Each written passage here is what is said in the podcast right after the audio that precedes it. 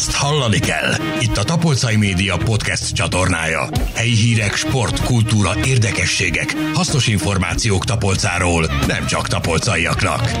Hallgasson ránk! Nagyon nagy szeretettel köszöntöm a stúdiónkban Borbé Tamást, aki nem akármilyen alkalomból van itt nálunk, hiszen az év bortermelője lett 2020-ban. Egy kicsit csúszott a díjátadás, ugye korábban adtunk erről valamiféle hír, de hihetetlen örülünk neki, hogy végre a stúdiónkban vagy, és, és talán egy kicsit részletesebben el tudunk beszélgetni erről a jeles eseményről, amit az év bortermelői cím átadása jelent. Szeretettel köszöntök mindenkit, köszönöm szépen a, a meghívást.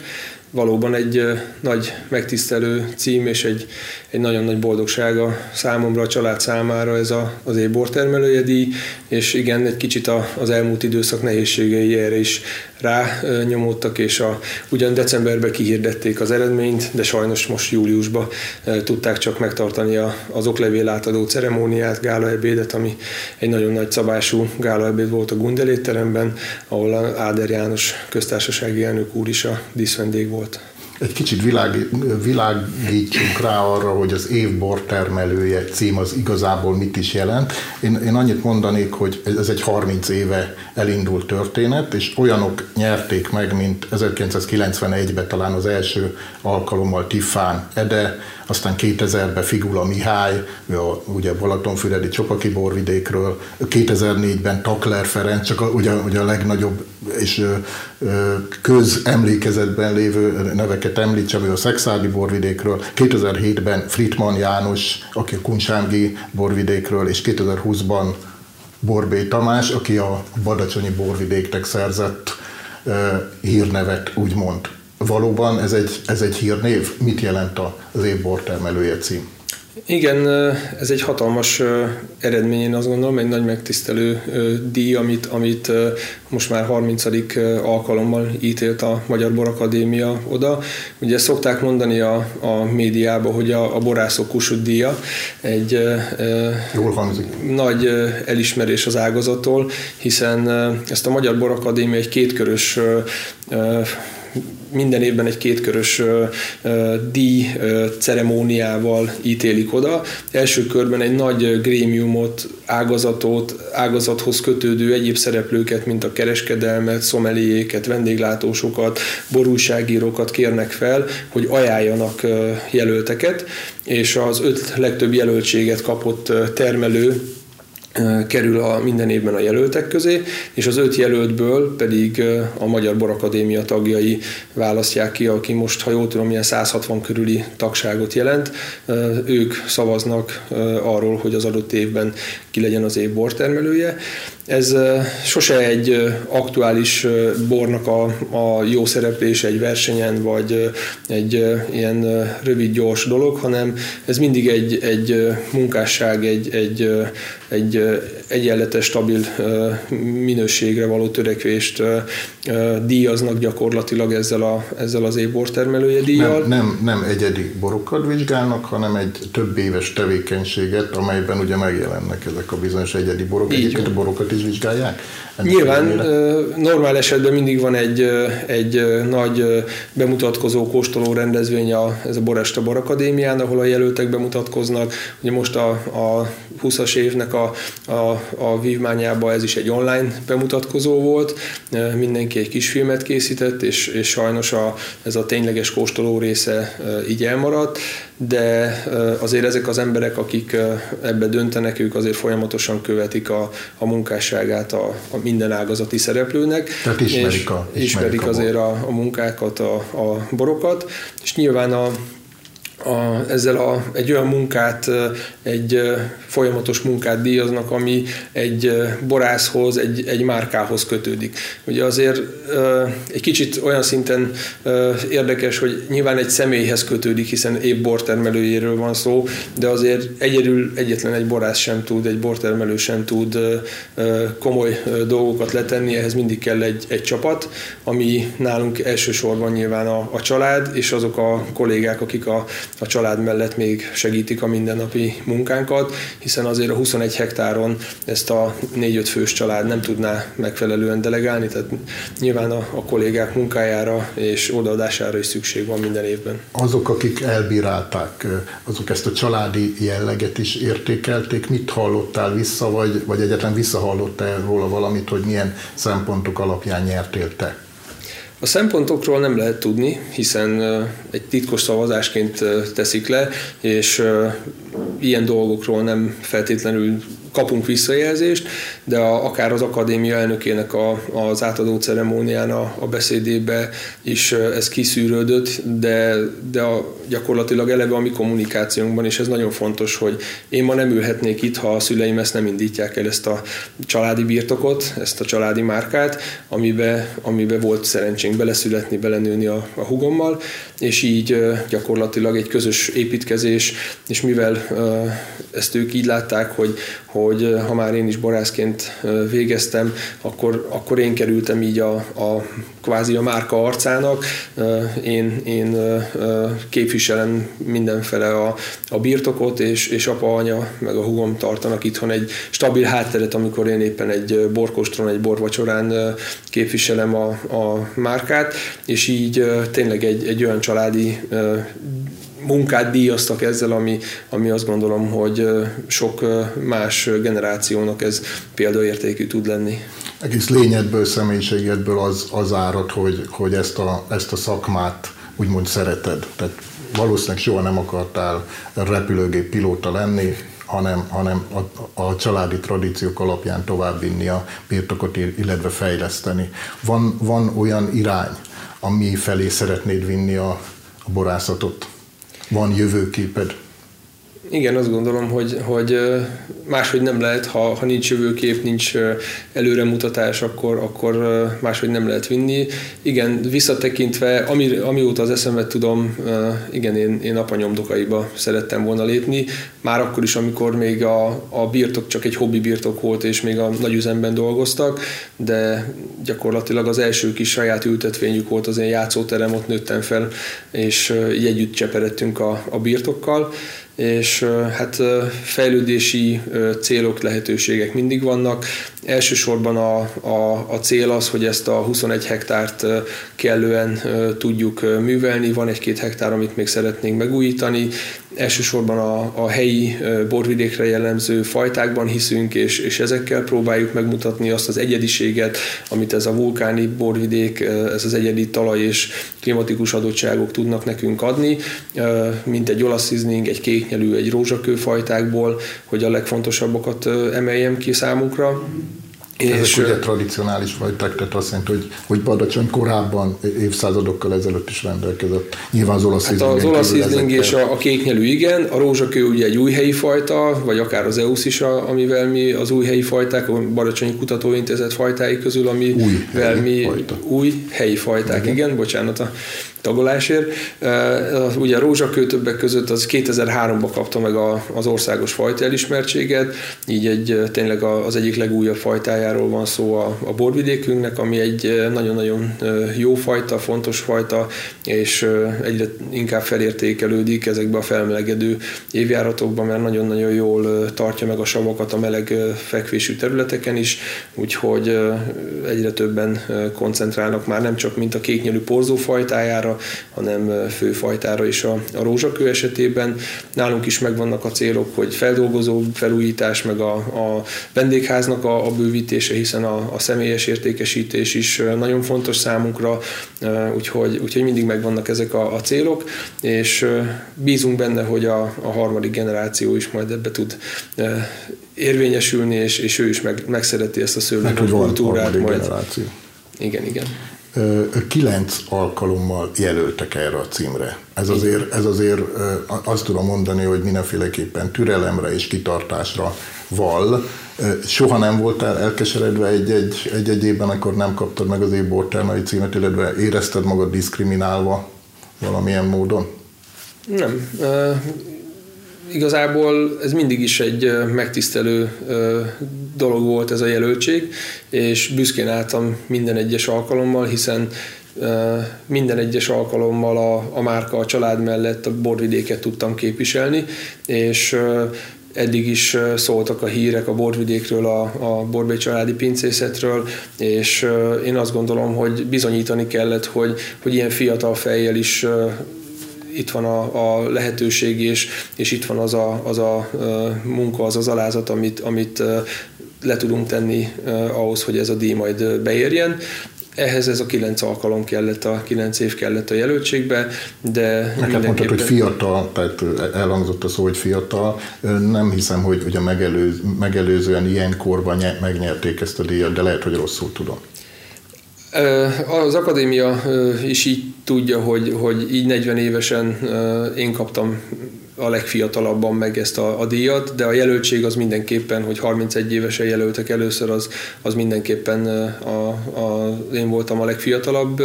valaha jelölt erre a díjra,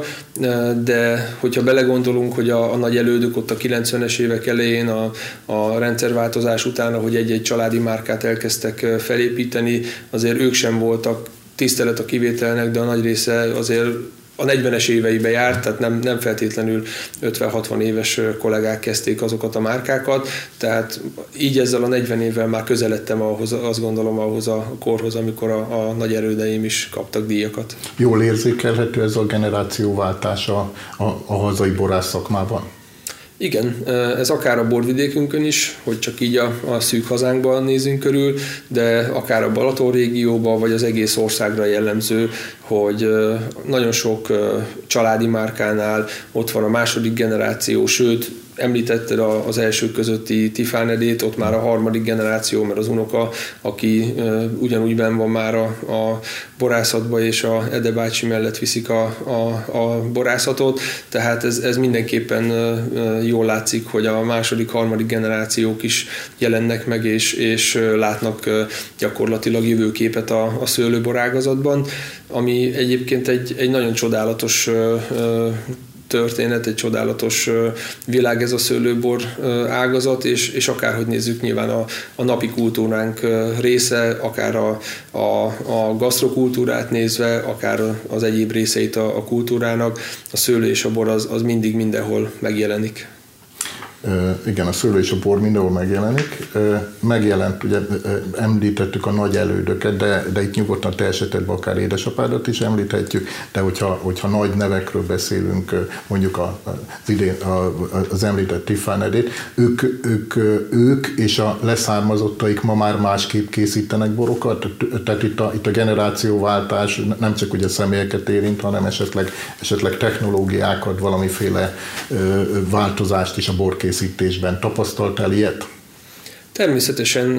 minden generáció bizonyos dolgokat máshogy fog meg. A, a technológiai fejlesztések, kutatások is folynak, akár a kutatóintézetek, akár nemzetközi szinteken, és, és nyilván a, a, a fiatalabb generáció még inkább, főleg ezzel a média világ, internetes világgal még könnyebben lehet információkhoz jutni, nem feltétlenül kell hozzá elutazni egy távolabbi országba, vagy annyi konferencián részt venni, hiszen nagyon sok olyan online felületen lehet tájékozódni, és, és utána olvasni dolgoknak és mindig vannak új technológiák, vannak kihívások, vannak saját gondolatok, hogy, hogy mondjuk ezzel a fajtával vagy azzal a fajtával mit próbáljon ki az ember, és ezeken keresztül ugye mindig, mindig egy kicsit más, amit, amit lát, de... Jobb, jobbak is lettek ezek a borok, vagy inkább csak mások lettek, inkább csak igazodtak valamiféle trendekhez? Mi a, mi a jellemző? Hát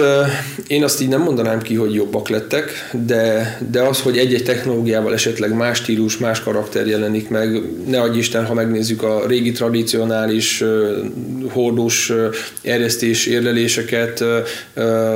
ma a piacnak egy nagy százalékát inkább a friss, reduktív borok viszik, amire nagy szükség van a mindennapokban, de a múlt tisztelete és ismerete nélkül és, és megfelelő szintű használata nélkül én azt gondolom, hogy nincsen jövőkép sem, tehát a, a, ezeket kell megfelelően ösztözni, ötvözni. Mi is a, a területválogatásokhoz, a nagy fehér borokhoz ugyanúgy fahordós erjesztéssel indulunk neki, mert így tudjuk palacban is hosszú távon fejlő, fejleszteni azokat a borok, fejlődőképes borok tudnak lenni, akár egy olasz rizlingből, akár a kéknyelűből, amik, amik eleve időt igénylőek, és így a hordós érlelés, utána a palackos érlelés, ezek utána egy nagyon hosszú intervallumban fejlődőképes borokat tudnak adni. Hasonlóan ez vörösöknél is igaz. A piacon egyre nagyobb szükség van a, a könnyedebb, gyümölcsösebb vörösökre, de mellette a, a nagy vörösborokhoz ugyanúgy a tradicionális hordós technológiák elengedhetetlenek. De ugye itt is új hordókkal, kisebb hordóval, nagyobb hordóval, tehát nagyon sok játék, nagyon sok kísérletezési lehetőség van egy-egy borász számára. Ugye mostanában bejöttek a, a különböző ilyen minél természetűbb dolgok, ez a spontán erjesztés, de nyilván az sem elég, hogy, hogy most egy spontán erjesztés van, attól függetlenül oda kell figyelni sőt, még több odafigyelést igényel, hogy biztosan jó irányba történjen a, az erjedés, vagy vannak a, az egyéb, most már fehérboros termelők is elkezdtek ilyen szűretlen, meg, meg egyéb dolgokkal. Próbálnak érdekesek sokan, lenni a, a borászok a termékeikkel? Tehát pr- Igen. próbálnak valami egyediséget létrehozni. Igen, nyilván egyediséget, vagy sokan visszanyúltak olyan szinten a régmúltba, hogy, hogy amforákat kezdtek el használni, használni, Érdekes. és abba kipróbálni a, a fehér borokat is, vörös borokat is, hogy uh, ugye ez a úgynevezett uh, narancsbor technológia, borostyánbor technológia, ami, ami uh, gyakorlatilag a hasonló, mint egy vörösboros technológia, egy héjon erjesztett fehérbor uh, történet, ami, ami akár működhet egy hordóba vagy káciba is, de, de sok esetben ebbe az amforába kezdték el kollégák ezeket a, ezeket a, a dolgokat, borokat, érdekes borok tudnak születni belőle, nyilván egy kicsit megosztó a piacon, van, aki nagyon szereti, van, aki kevésbé fogadja ezeket el. kérdése gondolom. Igen, igen, ez, ez más kérdés, de a, a lényeg az, hogy, hogy mindenki a jóra törekszik, és mindenki ö, ö, szeretné megmutatni a, a, az adott területnek az értékeit és a fajtákban rejlő lehetőségeket, és igen, biztos vagyok benne van a mi borvidékünkön is olyan fajták, ami, amivel akár egy-egy ilyen régmúltba való visszanyúlással egy-egy ilyen újítást is el lehet indítani. Ebben a hihetetlen sokszínűségbe Borbély Tamás milyen új szint visz, vagy próbál belevinni a, a borászkodás tekintetében?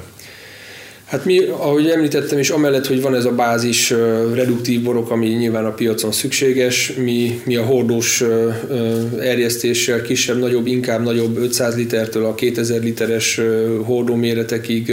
próbálunk olyan fajta és területválogatásokat adni olasz rizlingből, kéknyelűből, rózsakőből, szürkebarátból, amivel, amivel meg tudjuk mutatni a, a borvidék egyediségét, sokszínűségét, és nyilván ezekkel próbáljuk a, öregbíteni a, a borvidék hírnevét, akár a, a Bácsegy olasz rizlingünk, ami a számomra az egyik legkedvesebb, ugye Tapolcához tartozó terület, a, a Bácsegynek a, ez a területe, egy nagyon jó adottságú dűlő, kedvenc, és kedvenc számomra a legkedvesebb területegység, és az olasz rizling is a, a legkedvesebb fajta számunkra, úgyhogy erre, erre koncentrálunk az egyik legjobban, és az egyik legtöbb több sikert is hozta a birtok számára erről a területről született borok különböző évjárata. Az év bortermelője voltál, van, van feljebb, van tovább? Tovább is van mindig, meg feljebb is, hiszen ezt egy másik elődömtől is hallottam, aki, akinek a munkásságát nagyon tisztelem, hogy sosincs olyan, hogy csúcsra érünk. Mindig van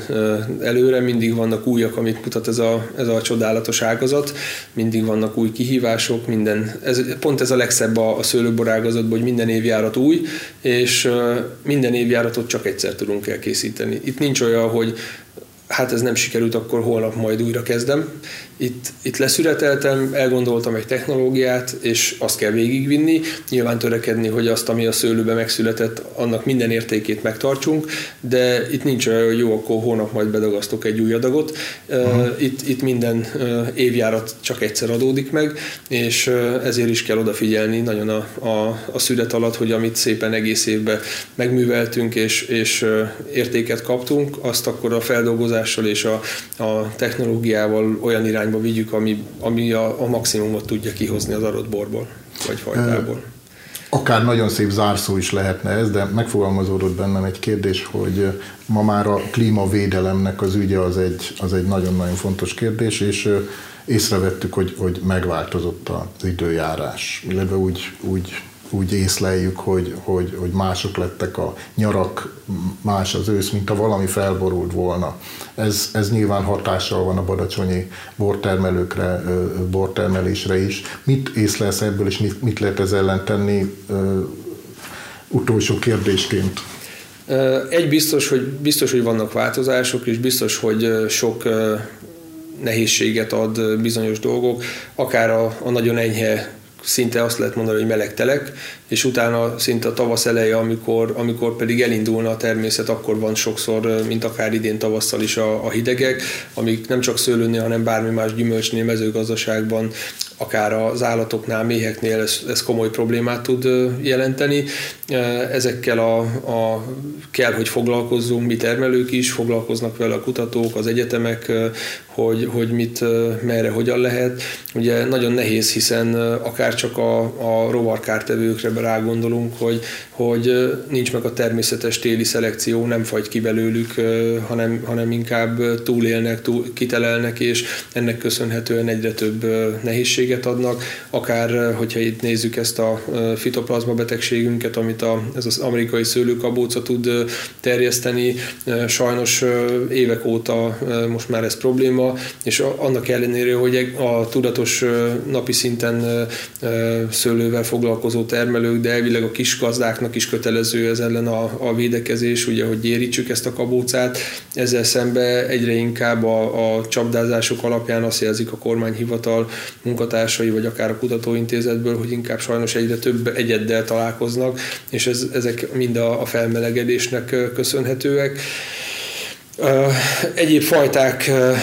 területek figyelése is fontos, tehát itt most nem csak az ilyen negatív rész, hanem az, hogy, hogy egy-egy meleg dűlő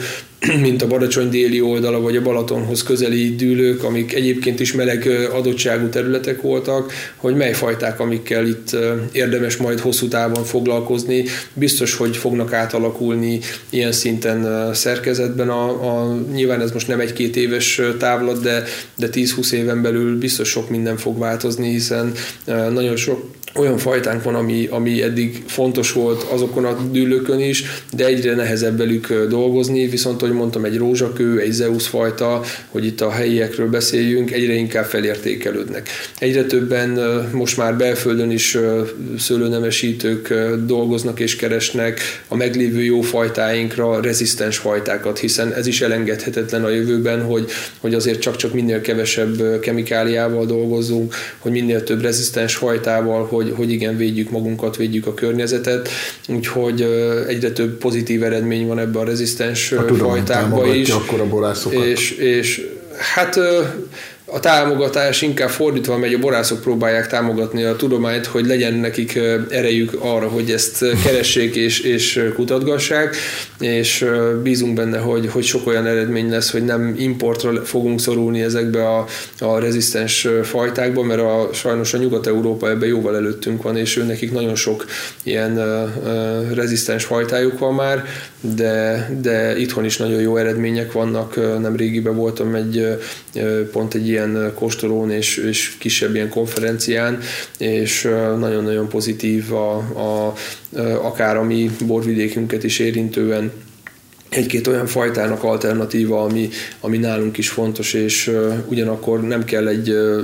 új import valamit bevezetni a piacon, hanem meglévő helyi dolgokból tudunk kiindulni. Hát a jövő, a jövő kihívásai közepette kívánok neked továbbra is nagyon sok sikert, az élet szinte minden, minden szinten is, és nagyon szépen köszönöm, hogy az év bortermelője 2020 győztese velünk lehetett itt a stúdióban. Én köszönöm, köszönöm szépen. szépen, nagy megtiszteltetés volt.